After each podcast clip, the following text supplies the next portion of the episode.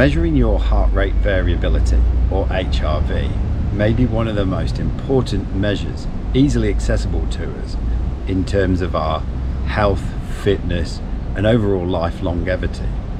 But what exactly is heart rate variability? Well, that's exactly what I explored this week with coach Joel Jamieson. Joel has over 20 years of working with heart rate variability and over his time has, has trained Olympic athletes, MMA fighters, Navy SEALs, NBA, NFL stars. So he really knows what he's talking about and has been a re- is a real expert in this field. Joel's, Joel really explains what HRV is, but not just HRV, he really breaks down the principles of exercise so that we can truly understand what is it that we're actually doing when we start to hit the gym or go out training. He also links HRV to how we can chronically accumulate injuries. He also then looks at you know how do we go about measuring it? He gives us a, a tips on which devices to look for and then with the scores how to actually read them and what they actually mean. You're left with absolutely it, it dispels all the myths in this area for us. But then the conversation takes an interesting turn and starts to broaden out. We start to look at the impact of stress on our body and how we can measure that with HRV and how the counterpoint of having a real healthy HRV level gives us the ability to handle the stress that the outside world uh, throws at us, you know, particularly the volatile, uncertain world that we live in. This is a super important measure because, as Joel says, it's non-invasive and easy, easy to track over a long period of time. And it's a real indicator of life longevity. Joel is really super clear and concise throughout this whole conversation. Like I said, he dispels a lot of myths and he makes it really accessible for you to understand. So whether you're, you know, uh, a top level athlete, an aspiring everyday hero, somebody who just goes to the, the gym, or somebody who just wants to take their health and well-being that bit more seriously, then by the end of this conversation, you're going to have a clear idea of what a heart rate variability is and how important it is to you and how you can go and measure, and track it, and make some significant changes in your life. So enjoy, Joel. Hello and welcome back to WA Real. I'm your host, Bryn Edwards. Today I have the great pleasure of welcoming Joel Jamieson all the way from Seattle. Joel, yes, Joel, welcome to the show. Yeah, thanks for having me. It's definitely a long way across the world from uh, you to me right now. Indeed, indeed. It's an amazing, um, just demonstrates the amazing use of technology to pull in, you know, experts from around the world. Oh yeah, I mean, imagine a couple of years ago, you'd never even see somebody that lives on the other side of the world, let alone talk to them on a on a yeah, big screen. Like yeah. So, Joel, you're one of the world's foremost leading authorities when it comes to strength conditioning and energy systems. You've trained Olympic athletes, NFL stars, NBA, Navy SEALs, UFC champions. Um, but one of the things that you're particularly known for is about heart rate variability. And this seems to be, particularly here in, in the circles that I move in uh, with my training, this heart rate variability is something that gets talked about a lot. Um, but I'm not entirely sure everyone's crystal clear about what it is, how we measure it, how we use it. So I thought we'd take the time to dive into that today, if that's all right. Yeah, absolutely. I mean, there's, there's definitely a lot to unwrap there. And the more you understand it, the more you can realize or recognize why people um, are confused or why it's not quite as clear because mm. there's a lot being represented in that single number and the body itself has multiple overlapping systems that influence HRV. So I think it's an important topic because like you said, it's being discussed. It's, it's in more and more devices. You see it mentioned, but turning it into something that's actually improving your training or improving your lifestyle um, isn't always as simple as people, uh, you know, need it to be. Yeah. Yeah. And just before we start, um, it, it is gathering a lot of focus and attention. Does it does it warrant that? Is it an important?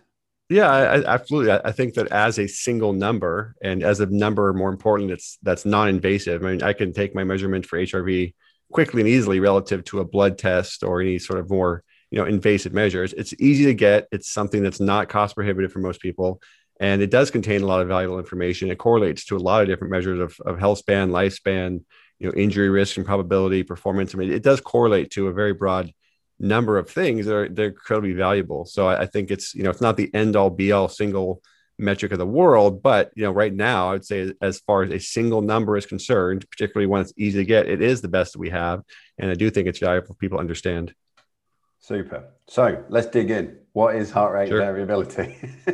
yeah, so I mean, it's a million dollar question. I would say there's multiple ways to talk about it. Right? We can we can talk about the mm-hmm. math and the formulas behind it, but ultimately, to really understand what it's doing, you have to just go back to how the body works fundamentally. so most people have heard of of what's called the central nervous system, right? The body, the system that moves you around and provides locomotion and all that sort of stuff. Um, but people are probably a little bit less familiar with what's called the autonomic nervous system, and there's there's two halves of that, which they probably actually heard of. Uh, so the first one is the fight or flight system. People have heard of that, right? That's that's the stress response system, and the stress response has been discussed for 50, 60 years now. You can go back all the way to Walter Cannon, Hans Selye, uh, Robert Sapolsky, all these people talking about the stress response. And, and like its name infers, the stress response is designed to respond to stress. And that can be physiological stress, it can be psychological stress. Really, it's usually a combination for most people. And at the heart of that response is an increase in energy production. Hmm. Right. So the easiest way to think about that is if I think about something that's threatening or, or scary, or if I have a phobia of spiders or whatever, and I think about that, my heart rate elevates. Yeah. The same way that if I do some exercise, my heart rate elevates right? You know, what's responsible for that elevation? Well, that's basically the stress response at work. So its job is to elevate our body's capabilities by producing more energy because if I am under stress, well, I need the energy, right? Yeah. Now, the other half of the equation is what's called the parasympathetic nervous system that people might be a little bit less familiar with, but that's called the rest and digest or uh, yeah. uh, rest and absorb, whatever you want to call it. But basically, that that job, uh, that system's job is to kind of counterbalance that sympathetic system, and by that I mean its job is to store energy. It's to rebuild the energy stores that were you know broken down during the stress period. Um, and it's an anabolic side of the equation. So it builds things back up. So it remodels right. tissue, rebuilds tissue, makes tissue stronger. It it functions. It has the immune function behind it. Like it it basically works together with the sympathetic system to cope with everything you put your body through. And it's going to be most active during periods of rest and periods of recovery. And of course, during sleep, we see a very high level of parasympathetic activation. So these two systems govern basically how your body's physiology responds to the external world. So whatever it is you're doing to it, these two systems work together to, to help you cope and help you survive. And then really fitness is just about surviving the, the environment better next time you are exposed to it. So if I'm put under load, my my stress response system, you know, produces the energy I need to cope with that. And then ideally my parasympathetic system makes my body stronger so it's more effective, more efficient, and more effective at coping with the same load the next time. Right. So yeah. these two systems are fundamental to fitness and to life itself. Now, the reason I mentioned this backstory is because ultimately, what heart rate variability is doing is giving us a, a measure or a gauge of where that parasympathetic nervous system is at, how right. active it is, um, what's overall potential to be active is, and kind of where our body is in this cycle or this curve between the stress side of the equation and the recovery side of the equation. If we were to draw like a spectrum, really there it is a spectrum. On the far end would be extreme stress, right? The maximum heart rate or the maximum psychological stress. Yeah. That's the far end of the stress response. And then the far end of the recovery is really where your body is in the deep parasympathetic state and all of its energies be mobilized towards recovery and repair regeneration. And really, we live kind of back and forth in those states across our, our daily lives, across our, our bodies cycles. And what what the heart rate variability number is doing is analyzing the rhythm behind the heart rate because that's driven largely by that parasympathetic nervous system, and it's giving us a gauge or an overall metric of where we're at. And so. Uh, there's there's lots of formulas to get there. There's lots of different systems and algorithms and ways you can calculate that. But at the end of the day, that's ultimately what heart rate variability is about. It's about understanding where our body is in yeah. terms of that stress recovery cycle or that stress recovery curve. And then from that, we can infer a lot of information about how our body's doing, whether or not we're you know going in the right direction, what our overall health is and, resilience to stress is, and all that. But aside from the deep dive and the technical details, uh, understanding that that is what HRV is doing is probably the best place for most people to start. Yeah, and I think even listening to you, the most important, one of the big things that jump out there is, I think I think we all, you know, in our quest to get stronger or fitter or whatever it is pursuit we're after, we all know about going in and putting the load on and and and engaging with that sympathetic nervous system.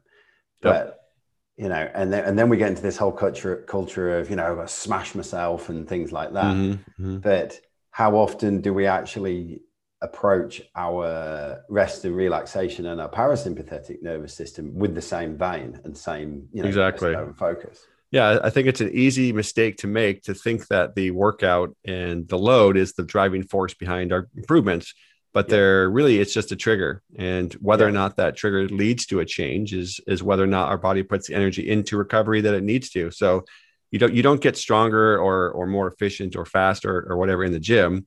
Those things only happen through the processes of recovery. We use training as a load to stimulate our body to, to say basically it needs to get better and then only if we put our body under that recovery microscope or into that recovery state, I should say, do those things actually happen. And the problem is, you know, people will out train their recovery ability, as you mentioned, meaning I, I start seeing progress and everything's good. And then all of a sudden things slow down. And so my natural instinct is just increased load, making myself train harder, push myself harder. Go harder. But yeah, go harder. But the problem is once you exceed the body's en- you know, reserve uh, to recover, then you're just kind of going down the slope the other direction. You can there's only so much the body can do in terms of recovery because there's only so many hours a day for it to recover, and Yeah. those things can be changed even you know significantly by mental stress. So it's it's very easy for people to make the mistake of of out training their of recovery ability, their ability to uh, withstand that load, and that's where you get bad things happening. I mean, I guess that the best case is you just don't make progress, you hit a plateau, but the worst case is you go the other direction and you start to get start to get nagging little injuries, or you get uh,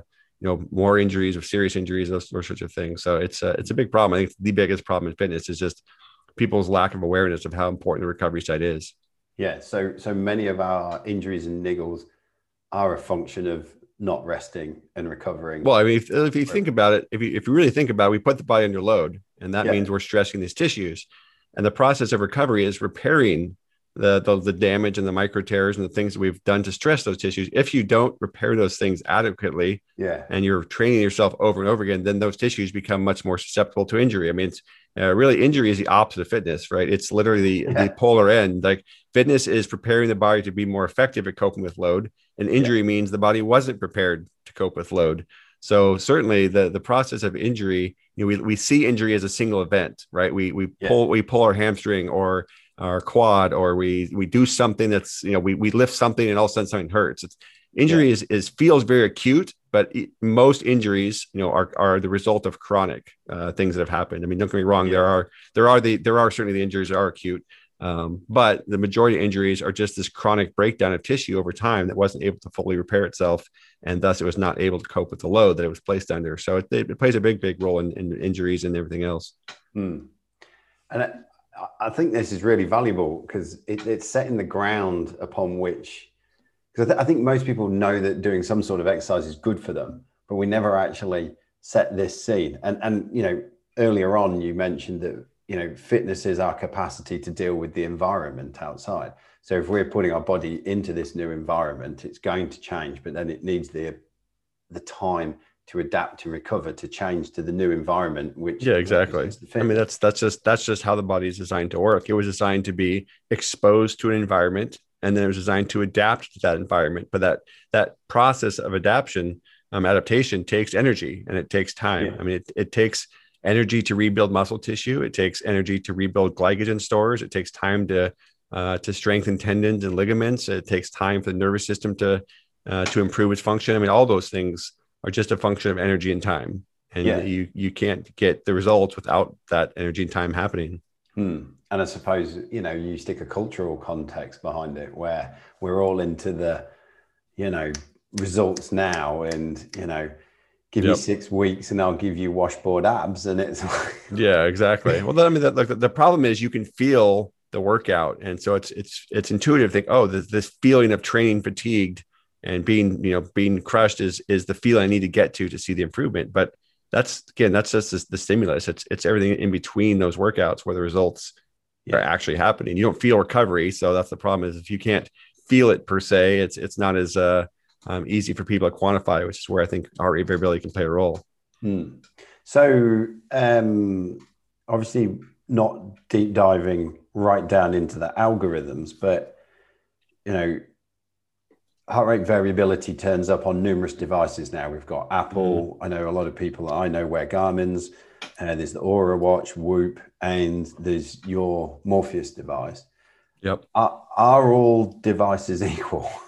Yeah, I, I mean, I wish that were the case. yeah. would make everyone's life a bit easier, but they're not. So I'll, I'll, kind of talk about some of the differences. The first thing um, to just be aware of is that you really cannot compare the number from a heart rate variability in one system to the number of uh, another system because they're all using different math, they're using different algorithms, they're using different filtering, and the number they're giving you may be completely different on a different scale. Is kind of the easiest way to think about it. So you can't really say, "Oh, well, I'm my HRV is this on one system, so why is it so different on another system?" The reason is just because they are very different in calculations. Mm. So it's not standardized the way that, let's say, heart rate or blood pressure is. Those are very standardized numbers, right? Heart rate is just the number of times it beats a minute, and blood pressure is, you know, blood pressure. So yeah. those things are very easy to compare, regardless of what you're using to measure them. But heart rate variability um, is not just because there are 12 different math or more than 12 actually the multiple different ways to calculate and get to different numbers. So first and foremost, that's the important thing is just you have to use one system to compare against itself. You really can't track HRV in four systems and really get anything out of it. So the second thing is one and stick with it. Choose choose one and stick with it. So then let's talk about choosing one. Um, obviously, I created Morpheus the way I did for a reason, but I'll talk about the two broad ways that people measure it. Actually, let me back up. The, the second piece of this is the sensor itself. Yeah. All right. So the most accurate sensor, without question, is the chest strap, and the reason is because it's measuring the electrical signal in the heart uh, from the heart, and essentially giving us a very, very, very accurate reading of the time between heartbeats, which is what we need. So those were kind of the original systems. I had the Cisco Bioforce HRV, use a chest strap. It's it's the most accurate, uh, but a lot of people find it fairly inconvenient to put a chest strap on and, and measure HRV. And so the newer generations, including Morpheus, use what's called an optical sensor. And an optical sensor does not use electrical signals. It uses basically a, a sensor, a laser to shoot uh, our lights, our LED light to shoot that basically into the skin and it measures the reflection back and calculates it that way. So the thing to note is that it is slightly less accurate. Um, it's more prone to errors if you're moving around during a test. Um, it is it is a little bit less accurate, but it's far far more convenient. And for the vast majority of people out there, it's necessary. But but here's the big caveat to that: yeah. all of those sensors are not created equal. Uh, yeah. There are some systems with very very poor sensors that are that are giving you an HRV number that's next to worthless. Um, and there are some that are good. Uh, the one that Morpheus uses has been published in actual research and is a very proven sensor. Uh, but you can't say the same about a lot of them, unfortunately. So that is really the limiting factor in a lot of these. It's the sensor itself. If the sensor is not capable of measuring accurately, then the number you're going to get is going to be mostly meaningless. It's just not accurate. So, assuming you're using a, you know one of the fairly accurate sensor, the other big thing is you've got two ways to measure it. Uh, one is it just kind of you have it on all the time, and it just periodically measures it, or maybe it measures it periodically throughout your sleep, like a lot of them are doing. Yeah. Um, or you can standardize that measurement period like Morpheus does, where it's a two and a half measurement, two and a half minute measurement, and we suggest doing it in the morning. And the reason um, that I do that is because when you're just kind of periodically measuring it, you're just kind of getting these random little pieces of data. Uh, yeah. And the problem is, uh, HRV is a very sensitive measure, and just if I'm taking it when I'm sleeping, for example, depending on what stage of sleep I'm in, I'm gonna get a very different number. If I'm walking around in the street, it's next to worthless because my HRV is gonna be incredibly low because I'm walking around and need energy yeah. for that. So the, the majority of research, I just I just wrote the section in the book for NSCA's uh, new textbook sports, uh, so their their certified sports scientist coach uh, course. I mean, I dug into all the research uh, to to make sure I was up to date with things, and the reality is the research just doesn't support measuring it 24 hours a day or trying to extrapolate little random measurements. It's just not a very good way of doing it. It's like if I was to measure your blood pressure 10 times a day, I would just get 10 different numbers depending on what you were doing. Yeah. You know, if you finished a workout, your blood pressure would be one thing. If you were sitting at home on the couch, your blood pressure would be another thing. It wouldn't really tell me a whole lot other than what you were doing. But when we measure HRV on a daily basis in the standardized fashion that we do, then we can infer how your body is changing, what its baseline level of, of parasympathetic function is. And that yeah. gives us a much clearer picture. So we're trying to get a daily snapshot and then put those snapshots together to understand the, the trajectory of the path that you're on yes. versus taking these random little snapshots all over the place. Now, the only way you can do that accurately, if you, if you did want to measure all the time, you would literally have to have a sensor that measures it all the time But the reason that none of them do that, whether it's Whoop or Oura or any of them, is because you would just you would be your battery would be dead within a couple of hours. It takes a lot of battery power to measure accurately the the, the level you need for HRV. So that's yeah. why Oura and Whoop and Garmin, all these apps don't have 24 hour continuous HRV. It would literally kill your battery within a couple of hours. Yeah. So what they're all all of what they're uh, doing is just taking these random 30 second or one minute snapshots and then trying to stitch them together. But it's just it's just not a very accurate way. And the, the unfortunate thing is, I understand why people want it that way because it's more convenient to just have it being done in the background. It's it's yeah. easier if you don't have to do anything. But the reality is that data is just a lot more unreliable. It's it's a lot less accurate because it's not giving us a daily c- comparison. You know, like if I was going to measure your testosterone function or your blood pressure, I'd want, you know, a consistent measurement time. I'd want to make sure that that's why when you take blood tests, they want to control your diet. You know, they, they don't, they don't want you fasting for certain periods because those things influence those numbers. Yes. So the, the long story short, like I said, is, is, you know, whatever you're using, uh, you want to use it the same system. Uh, you ideally want to make sure you are using a center that has some validation or is a well, you know, well used system and has some research behind it. And ideally, you want to use something that is that two and a half to three minute measurement in the day, which there are other ones besides Morpheus. You know, there's ithlete, uh, Megwave, I believe, does that these days. There's HRV, uh, uh, the HRV4Training. I mean, there are other apps out there that do this. I would just tell you those ones are going to be more accurate and give you better gauges than the ones you just kind of wear it passively and you whatever you get, you get because you just don't know where that data is actually coming from. You know when they're measuring it, how they're measuring it, uh, yeah. or what they're getting the end result from. So you want you want one where you specifically have the functionality to do the test. To control it. Yes. Yeah. And, and the Apple Watch does that as well. And the, the data I've seen the Apple Watch sensor is that it is uh, fairly good and it does allow you to control that. So, I mean, if nothing else, uh, the Apple Watch sensor will do that. And the HRV for training allows you to use your, your camera phone sensor as well. And that was uh, built by Marco Altini. He's a good researcher, knows what he's doing. And, um, you know, you'll find that the, the people in this industry that are research based, that, you know, been in this for a long time, they're all in that sort of frame of two to three minute measurements or 60 second measurements, but consistent times. Yeah. None of them are really going towards measure, you know, ad hoc all throughout the day or night and really, you know, not know where that data came from. Yeah. So you have your measuring device, you do your test, you get your score.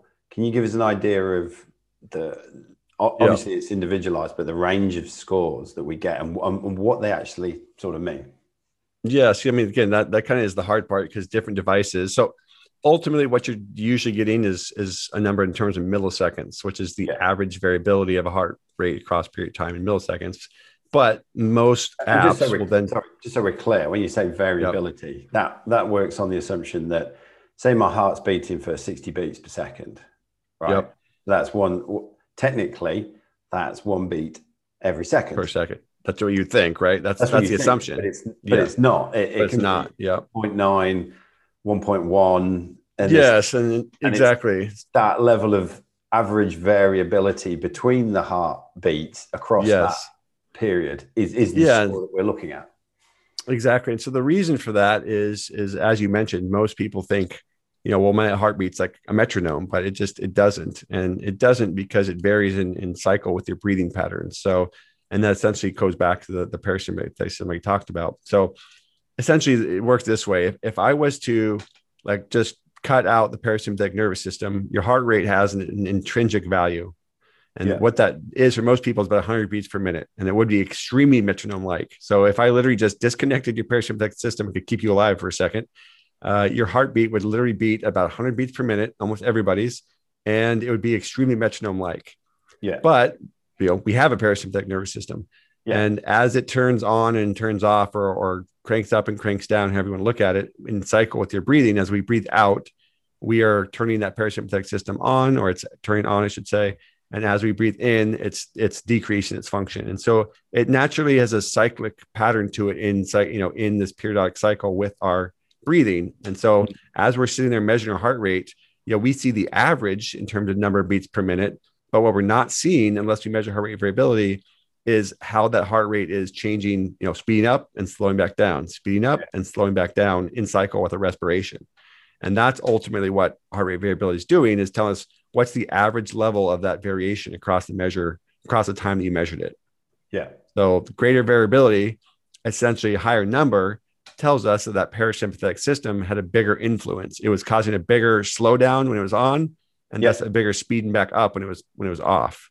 Yeah. So the greater the greater the input from that parasympathetic nervous system, the greater the variability between heartbeats on average across that time you're measuring it. Right. And going back to what you said earlier, thus it gives us the measure of how switched on our parasympathetic nervous system. Exactly, exactly, and that's why it's important to measure in a very. Yes, exactly. That's why it's important to measure in a you know on a on a standardized basis because we want to see how it's changing on, on a day to day to day basis around the same time. If Mm. we just measure it when you're walking around, then we just see a very low HRV. Uh, you know, you need to be in a fairly rested, you know, state while you're measuring it to get a good, accurate measurement of that parasympathetic system being turned on. Because as soon as your heart beats, so to go from your normal resting heart rates up to about 100 beats per minute, it's it's really just the parasympathetic system turning off.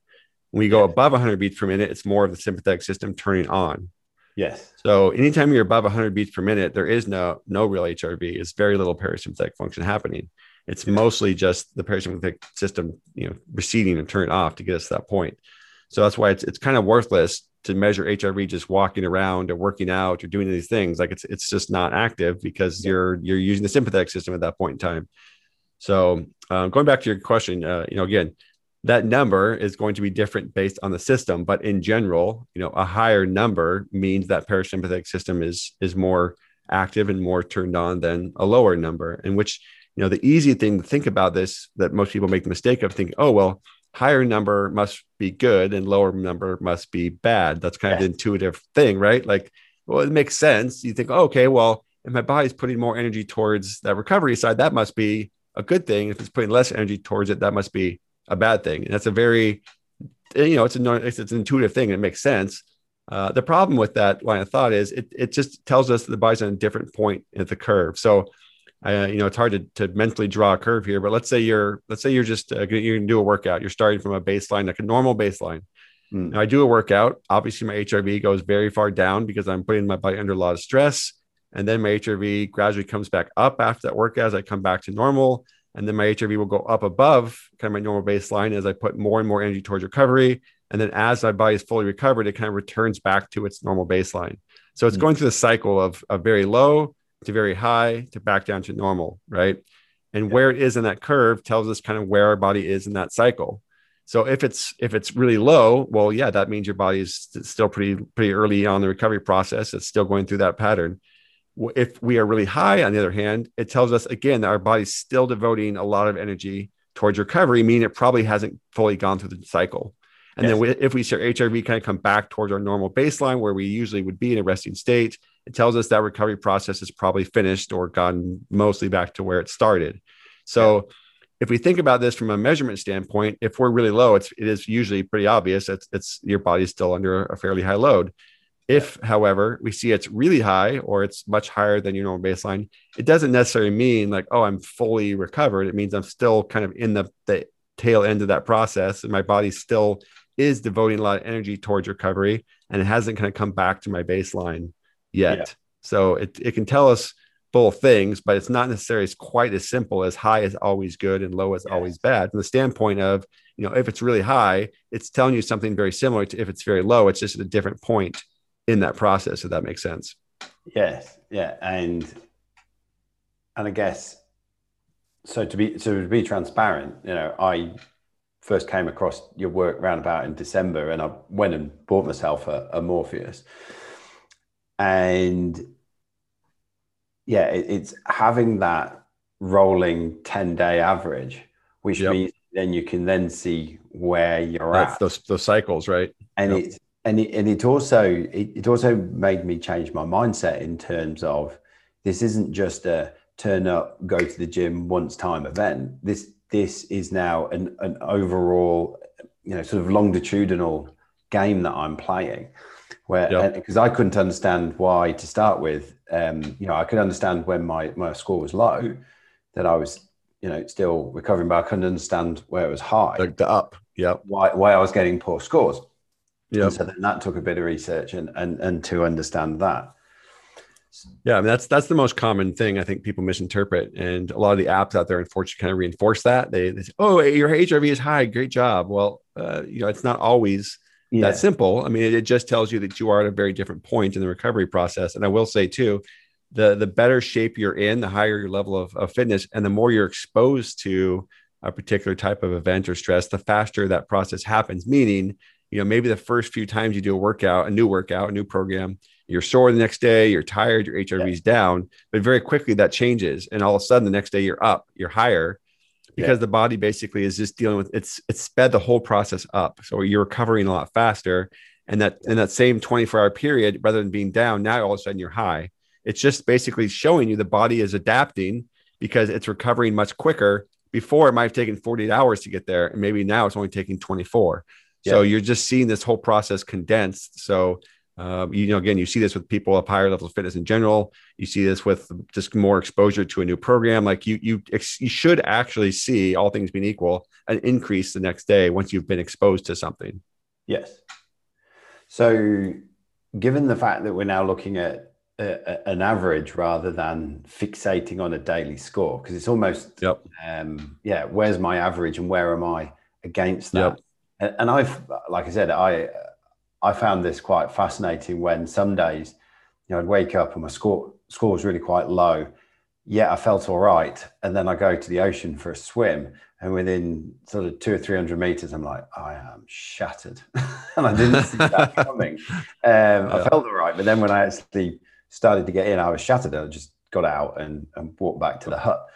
Um, given the fact we're now looking at where our average is, um, what are the what are the i mean obviously you know people you know they have their own sports their own pursuits their own training programs but what are the sort of things that we can do to over time start to increase our average? Because obviously that would be the overall aim. Is that correct? Yeah so again we again you you look at hrv from two perspectives. You look at kind of that daily swing up and down relative to your average and you look at mm-hmm. like you said what is my actual average? And those are two different things. Before we go into that second question, let me uh, just make one point. It's also, I would say, the second thing people tend to intuitively think is that their performance is going to always line up perfectly with their HRV. That's that's not yeah. really the case. All right. So if we're again considering the cycle of stress and recovery, a single period is not going to drive performance. Meaning, if my recovery score is lower today, but it was you know fine in the last couple of days, you know, just because it's it's lower or higher today does not mean like all of a sudden I'm going to magically perform. If that if it's that simple, I would look through all the Morpheus database of all the pro sport athletes, and I'd be a betting man. I'd make a million dollars because I could predict who's going to perform well.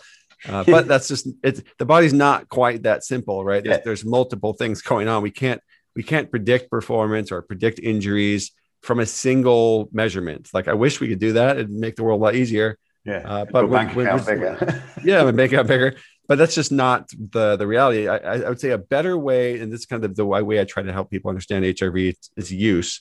So rather than thinking about HRV as a prediction of how well you're going to perform or how much you can lift or, or how likely you're injured, think of it more as a gauge of, of how long it's going to take you to recover from this workout. And what I mean by that is, let's say I have a really high intensity, high volume, smash myself into the ground workout planned if I wake up and my HRV tells me that my recovery is low, it, it's going to take me a lot longer to recover yeah. from that workout than if my recovery is higher because I'm starting from a debt to begin with.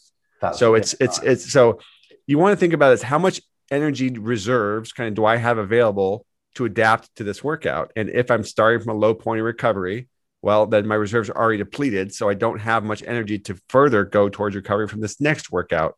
So it's just going to take me a whole lot longer to recover from a workout if I'm starting from a low point of recovery versus a high point of recovery. And again, if we we understand the point should be train, recover, repeat. That's kind of my, my mantra there is train, recover, repeat. That you know, we no, we don't want repeat, to be repeat. yeah, yeah, exactly. We don't want train, repeat, train, repeat. We want train, recover, repeat.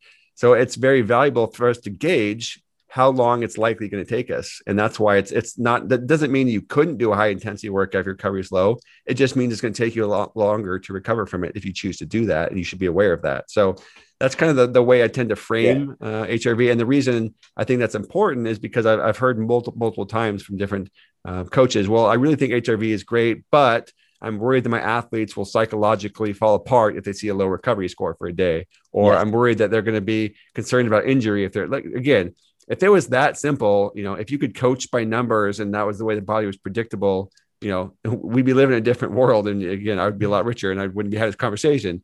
But it's just, it just isn't that simple. We're not really predicting performance or injury. We're predicting recovery times is a better way to look at it. So I just think that's important framing for people to not get mm-hmm. stressed out because the recovery score is X or Y or Z.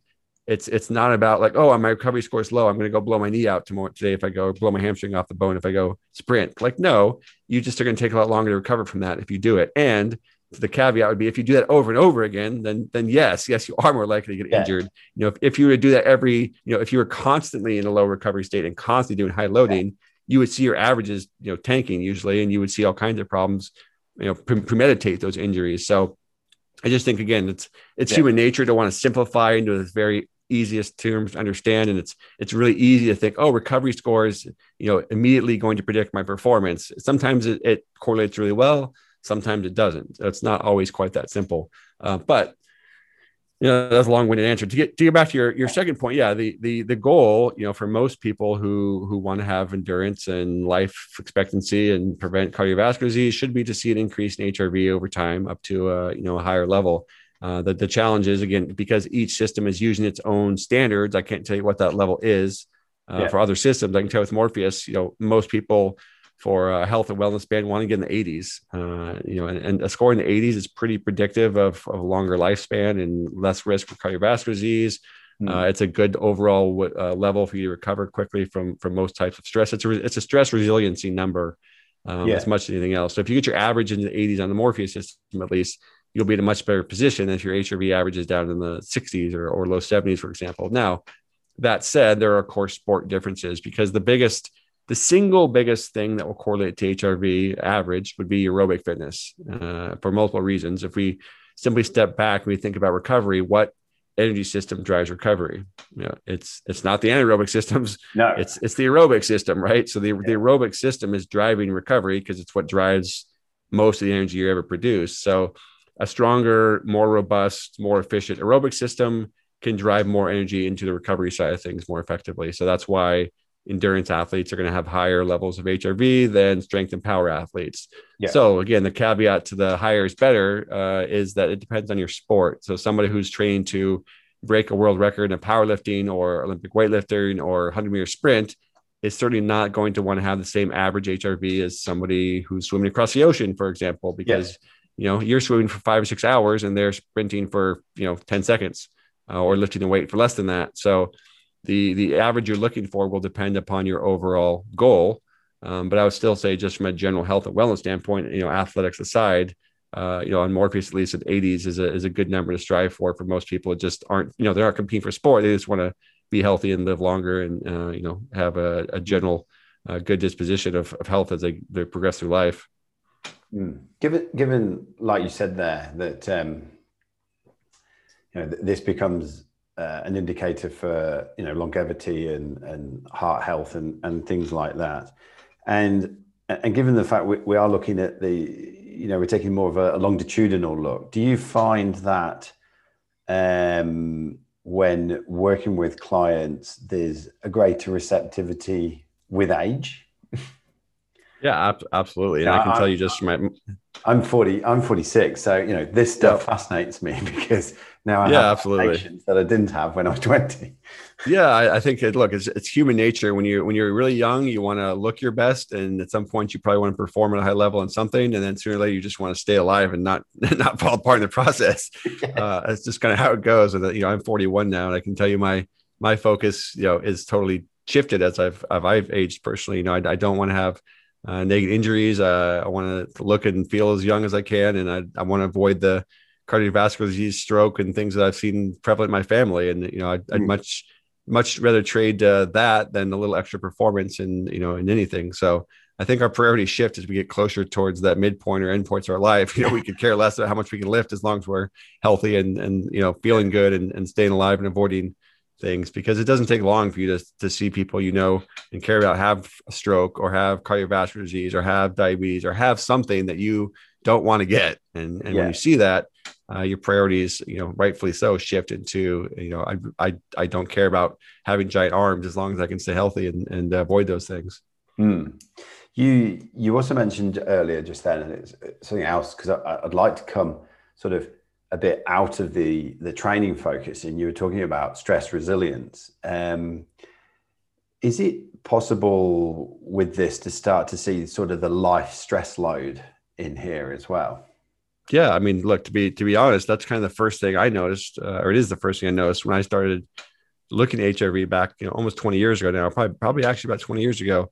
Uh, you know, I was a coach, a young coach, and I was, of course, under the assumption that that the end all be all of of someone's stress was going to be my workout. And I quickly found out that was not the case as I was training everybody from NFL players to their the cheerleaders to Microsoft executives to you know stay at home moms and dads. And you quickly realized, uh, I quickly realized how how much everything else mattered. Uh, their yeah. their sleep levels, their their mental stress levels from work, their nutrition, their supplementation, their caffeine intake, uh, just their genetics. I mean, all those things were driving their recovery on such a level that I had could have never foreseen or guessed until I saw it. And you know, we saw uh, just to kind of give a, a, good example. I we trained a bunch of college soccer teams and had a bunch of data on them, and we would see that the finals week in their college was more stressful than the playoffs. Um, right. you would not you would not think that, right? You would think, oh, playoffs have got to be the most stressful physical and mental time of of the year, but it wasn't. It was the finals week where they were staying up two, three, four nights without little sleep and you know with poor sleep and and probably not eating particularly well and mentally stressed from taking their test. That yeah. was a greater cumulative stress to them than two or three soccer matches in a weekend that were you know high importance. And so yeah, you, you see very quickly that uh, you know again the workout is is one piece, but it's it's the other 23 hours a day that that really drive so much of what we see. And again, I think that's the other value of HRV is is showing that to people that you know everything you do matters, not just the the time in the gym, but everything else in between those sessions is what's what's ultimately responsible for so much. Because I guess, as we know, if if you're in a perpetual state of stress, then you're perpetually switching on that sympathetic nerve. Yeah, that's exactly what it comes down to. It's it's it's just comes down to the fact that yeah, so I guess you're sort of almost overriding the body's natural system to want to recover from the day by mentally keeping that switch switched on yeah i mean what it comes down to is is people don't understand this uh, as well. They need to but your your body's got a limitation in how much energy it can produce. So our, our metabolism uh, keeps us alive obviously and its job is to take the food we eat and and turn it into energy we can use.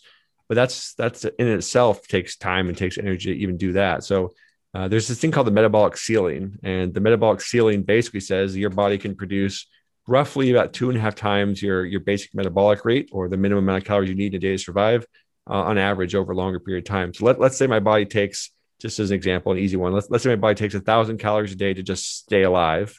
Yeah. And it's going to take 2,500 calories a day is basically about the maximum my body can produce over the long run. So what happens when I exceed that is I pull energy away from everything else. Uh, you know, I pull energy away from recovery. I pull energy away from uh, reproductive hormones. I pull energy away from immune function. I produce, you know, I pull energy away from all the things that I that I need uh, to be healthy and to live longer and to to be more fit. So again, it's it's robbing Peter to pay Paul. If I'm always mentally stressed and I'm not getting the sleep I need and I'm not supporting myself with nutrition, then what suffers is first and foremost my fitness levels, and secondly, um, equally important is my health itself. And you know, everyone's kind of gone through those periods of mental stress. Well, what happens? You lose your sex drive, your appetite probably changes, uh, your fatigue and energy levels change. Well, those are those are all happening because of the mental stress, and yeah. you know, those are real real effects from the physiological perspective. Hmm.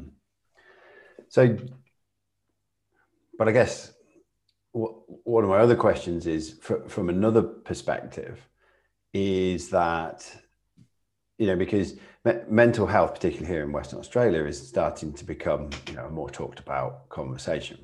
Granted we've still got a long way to go but so often it's you know we we the stock standard advice includes make sure you're getting at least 30 minutes of exercise a day.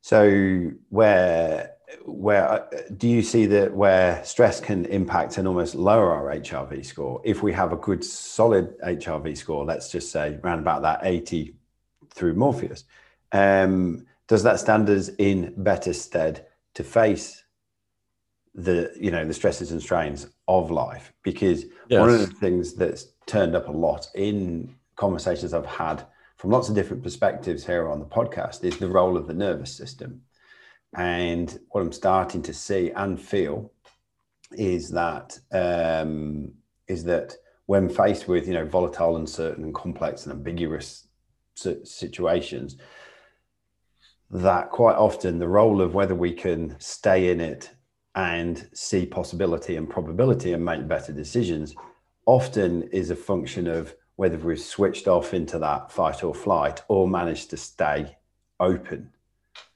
Do you see what I mean? Yeah. Yeah, there's there's, there's multiple things going on there, but the the, the short answer to uh, the question is, you know, does does have does higher HRV make us more resilient to stress of life? Absolutely. I mean, that's yeah. that's fundamentally a big piece of why people hate with higher HRV are likely to live longer because they're likely to hmm. avoid mm. the the stress related diseases of cardiovascular disease yeah. and diabetes. They're they're more stress resilient for a reason because their their parasympathetic system is is able to mitigate uh, the sympathetic stress response, and they're better at shutting that sympathetic system off with a stronger parasympathetic response. That's that's stage one, or, or one of the most important things.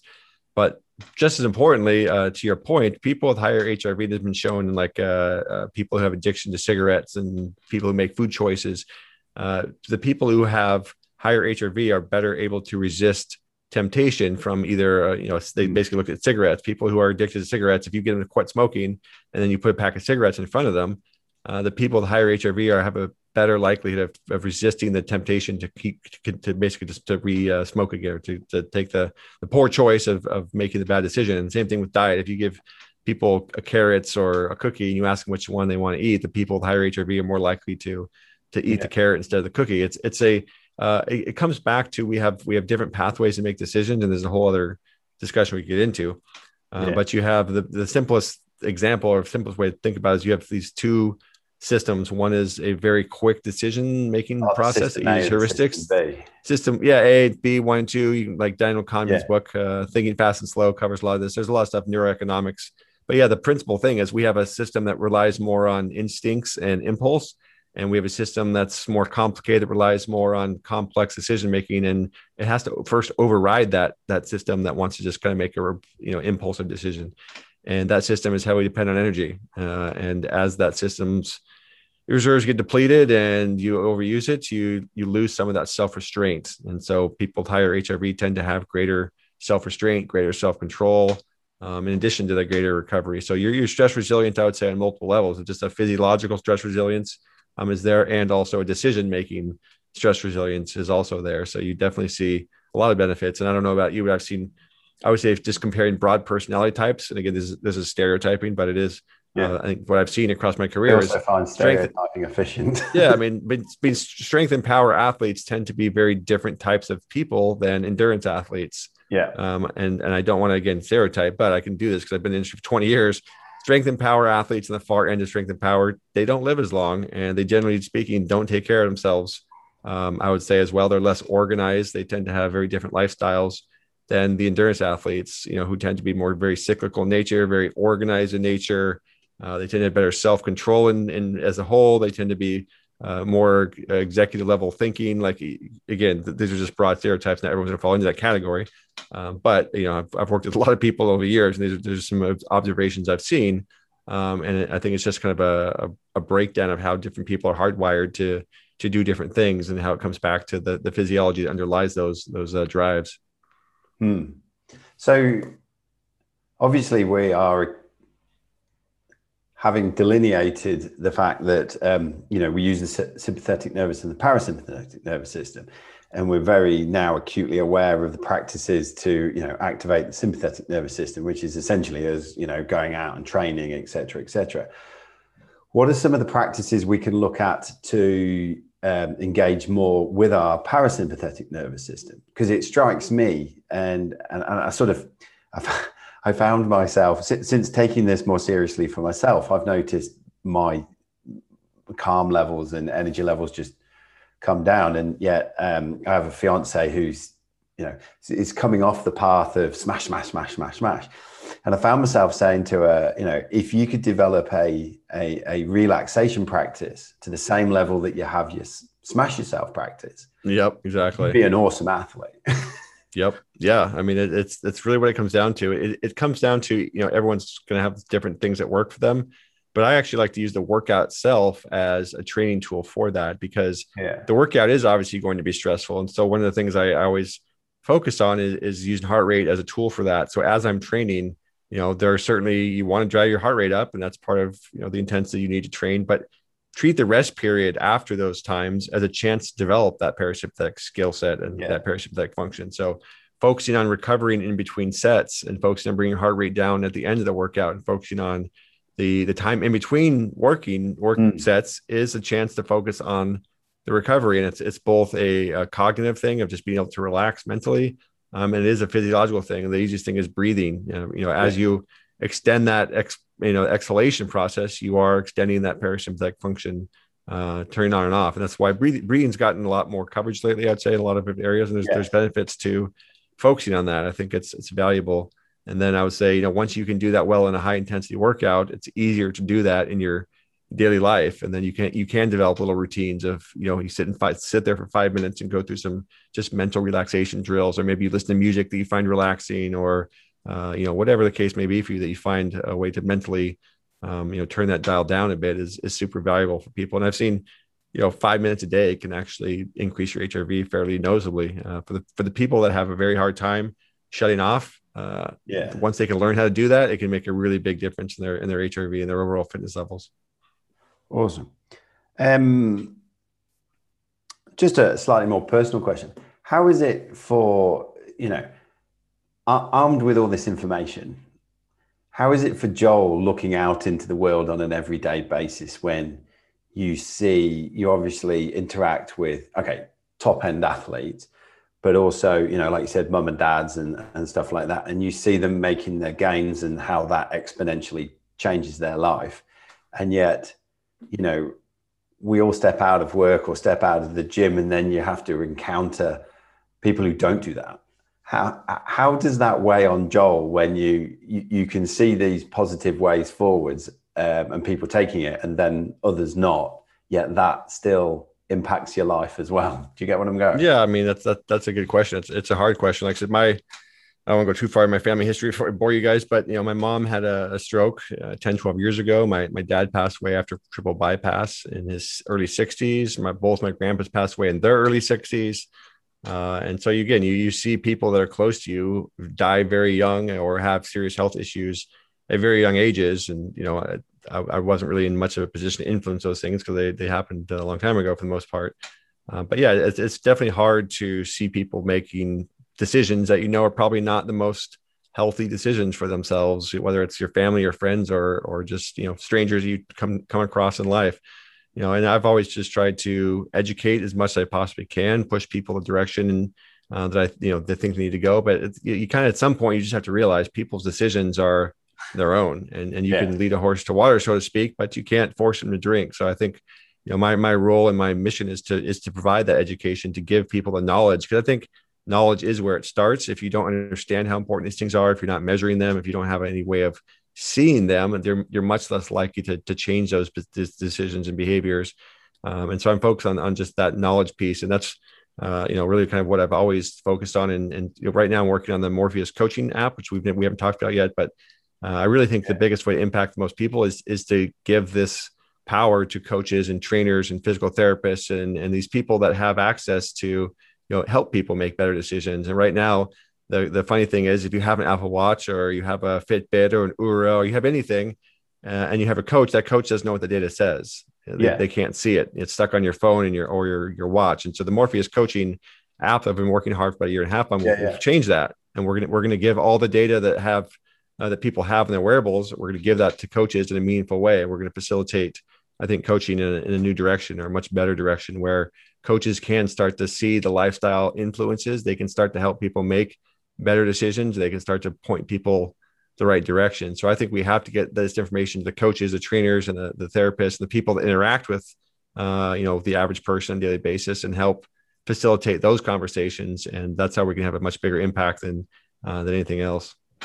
Mm. So yeah, I mean, do, do, you want to tell me just a bit more about that, uh, the the Morpheus app? Because like you said, I found it impressive in the way that most apps are very much focused on the singular device whereas this seems to be yep. all of a sudden it's pulling in you know like the steps from the phone and things from here and yep. you know, sleep information Yeah, and the biggest thing is I always wanted to create something that was going to give the most people the most information. And mm-hmm. so mm. for steps and sleep and you know activity, that sort of stuff, people have a lot of wearables. You know, like I said, from Fitbits yeah. to Apple Watches.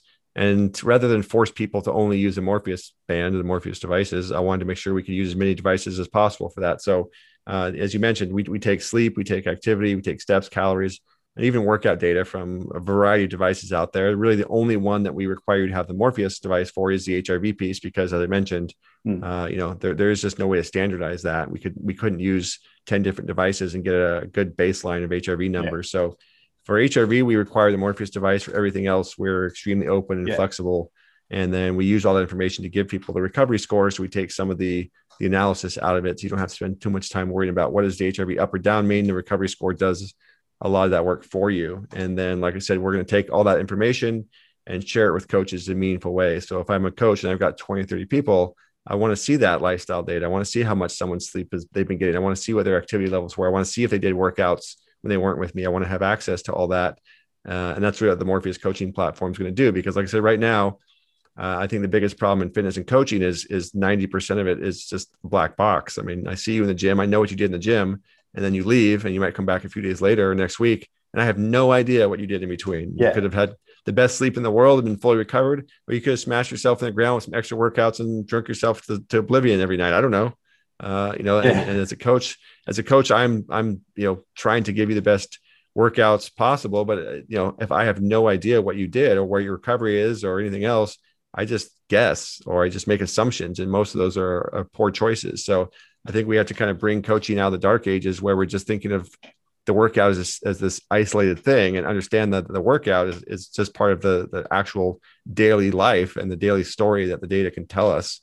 Um, and so that's where I think we need to go. And that's what I'm focused on with the, the Morpheus system. So that's why I'm, I'm really excited to get that out there. Cause like I said, it's been a year and a half of, of work, but I'm extremely happy with how it's come together and the results we've seen from the initial people using it have been really exciting. So that's uh, my next big project. And like I said, where I think we'd have a lot bigger impact on the industry than, than I ever could by myself. Yeah. And I suppose from a coaching point of view, you know what, you know what's going to turn up rather than, okay, I've got this. Yeah, I suppose, you know, you've got this program which you've written, which you've cognitively engaged with. But then, you know, there's always going to be a time when, you know, an athlete or someone turns up and they're like, fucking hell, I've had a day. and yep. you're like, I mean, it happens more than you think. I mean, it, yeah, it, it, happens a lot, honestly. And like I said, the, the more I started using HRV from early part of my career, the more I saw that, you know, all the planning in the world was well and good, but nine, you know, nine times out of 10, there was something I was going to change. I mean, not nine or 10, but a good percentage of the time, you know, my plans weren't, weren't uh, quite uh, realized because I saw what the person had done to themselves or uh, where the recovery was relative to what I expected it to be. And you, you, you learn that coaching is an art form because you have to make a lot of decisions, but it's actually a science. It's only art because you don't have the information. Uh, yes. But once you have the information, uh, it becomes a lot easier to make better decisions. It's like if we get, it's like trying to buy stocks. If you only saw a stock price once a month, I mean, yeah. you really wouldn't be able to see what what the hell is doing. But if you saw that stock price every day or every hour, now you can make a lot smarter investments. It's the same thing. Hmm. And you can then, suppose, coach people more dynamically. Exactly, and, and I think it adds a layer of accountability. I think people, yeah, uh, in general, are, are, likely to make better decisions about sleep and be more mindful of their stress levels and be more mindful of other workouts and you know doing the right things on their days off if they know someone's watching and someone's yeah. paying attention to their data. Uh, you know, you might stop that Netflix series and go to sleep uh, if you know someone's going to see it the next day what your sleep was. So, you know, I think we can add a bit of accountability there too for people to ultimately. I think that's the big thing is if you're going to be successful in fitness, a coach can help guide you there. And it kind of goes back to the other question, but you're the one leading the life. You know, you yeah. have to make the decisions. You know, yeah. I can't eat the foods for you. I can't go to bed for you. I can't do any of those things. Uh, I can tell you what you need to do and help point you the right direction, but people have to be accountable uh, yeah. for their own actions. And I think that's part of what it helps with as well. And, that, and, and I suppose, yeah, that's the big mental tipping point of whether you're going to go from one place to another or not. Yeah. I mean, look, I, I, I don't want to, discount the role of coaching. Coaching is hugely important. Yeah, yeah, yeah. It can help people make those decisions. But at the end of the day, again, if, if you're going from gym to gym to gym or coach to coach to coach and still not seeing the results, you you probably need to look in the mirror for the problem. You know, it's it's, it's there may be something there that you need to fix that uh, the workout's not the problem. You know, you, you might be. Yeah. So I think that people, again, I, I, the role of coach is hugely valuable and, and the, the right coach can make a vast difference in your life. but ultimately you have to be willing to to make the changes that you need to make outside the gym as well and the coach is just one part of that yeah yeah so the last question i ask all my guests and uh, it's sure. a hypothetical one uh, which i enjoy the answer to is um, if i could just chill everyone out for like five to ten minutes and Joel yeah. just upload one question into the collective consciousness so everyone just considered it for themselves what would that be what's the one question I'd, I'd have everyone consider for themselves? Yep. Hmm.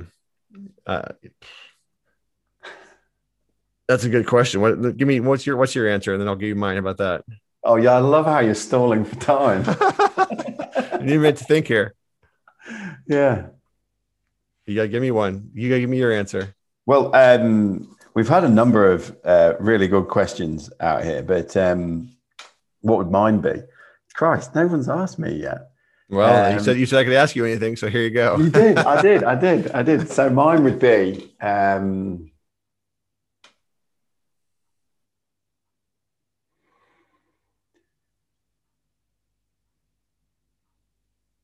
mine right now would be um,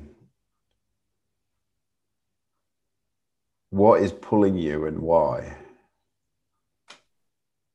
What's pulling you? Yeah. Why why is that your question? Um, because I think, and when I say pulling, it's it, that's more of an embodied answer than a what do I think I need to do. It's what is pulling you. I think more often than not, um, we cognitively engage with things, and and and actually, this is this is very interesting in in in in light of what we're talking about because um, I, I I've as I said before the call, um, a few years back, I, I worked my way up to swimming the 20 kilometer channel to Rottnest. And that was back in 2016. And I haven't set myself a goal of that nature for a while. And one of the things I found when I did that in 2016 was it was a very um, it was it was a very cognitive um, journey, and I wasn't entirely sure how connected I was to my body at times. Um, there were moments when I was, and there's moments when I wasn't. And sometimes I see in a lot of friends who do triathlon, particularly half Ironmans and Ironmans, that it just becomes this mental, I'm going to do this and then we'll worry about the condition of the body later. And if I'm going to, and, and I'm at this point now where if I'm going to engage in setting myself another goal, whether that's swim to the channel again or, or, or whatever, I want to do it in a more embodied fashion so that it, it I am pulled towards that. And so, what is pulling me? It's more that engaging with my body and what's my body pulling me towards rather than my busy brain taking me in a place that's constantly switched on and in that sympathetic nervous system. Does that make sense? Yeah, yeah, that makes sense. I mean, I think the thing I would say that I focus a lot on, I think people need to think about is is who do you want to be tomorrow and what do you have to do today to get there? And what I mean by that is I, I think we tend to be very short-sighted, as you mentioned, and that's just yeah. how we're hardwired. We tend to think about the outcome, and we tend to think in very, very short outcomes. But we tend to forget is it's the decisions we make today that actually dictate five years from now, ten years from now, twenty years from now, yes. where we're actually going to be. And so it's more about thinking through where am I trying to actually what's the, the long-term goal, and then it becomes a question of what do I have to do each and every day to get to that long-term vision of where I want to be. So I think we kind of have to override our own biology in a sense to get there because again, we're hardwired for survival immediate uh, short term, and we're not necessarily as good at making sacrifices in the short term in the name of the long term. So I would just say, you know, who do you want to be tomorrow, and what's it going to take today to get you there? Is is a good way to look at it. Love it, love it, Joel. It's been an awesome conversation. I've really enjoyed it. It's appreciate um, it there's uh, been a lot of information, but you, I've really enjoyed how you've articulated it. It's uh, been very accessible, very, um, yeah, I think it's going to dispel a lot of myths, certainly in my circles, of what actually HRV's about. So if people want to reach out and, and find out more about Morpheus and things like that, where can they find that? Sure. Just just uh, my website, eight weeks out, which is the number eight and then weeksout.com. So you can you can find more at Morpheus there. Um, actually, I just released a new course called Recover to Win, which which goes over a lot of these different lifestyle facts we've talked about, and I break it down in different categories. So if you want to learn how to kind of optimize the the 23 hours out, outside the day, the the Recover to Win course mm-hmm. is is about that. And then as the Morpheus coaching uh, system becomes available, they, they can find everything out also at trainwithmorpheus.com, which is where the the Morpheus side of things is. Uh, but eightweeksout.com is is my main homepage. They can find everything pretty much through there. Awesome. Joel, thank you so much for your time. Yeah, no problem. Appreciate uh, you having me on. I'm sure we'll have to do it again sometime. Indeed.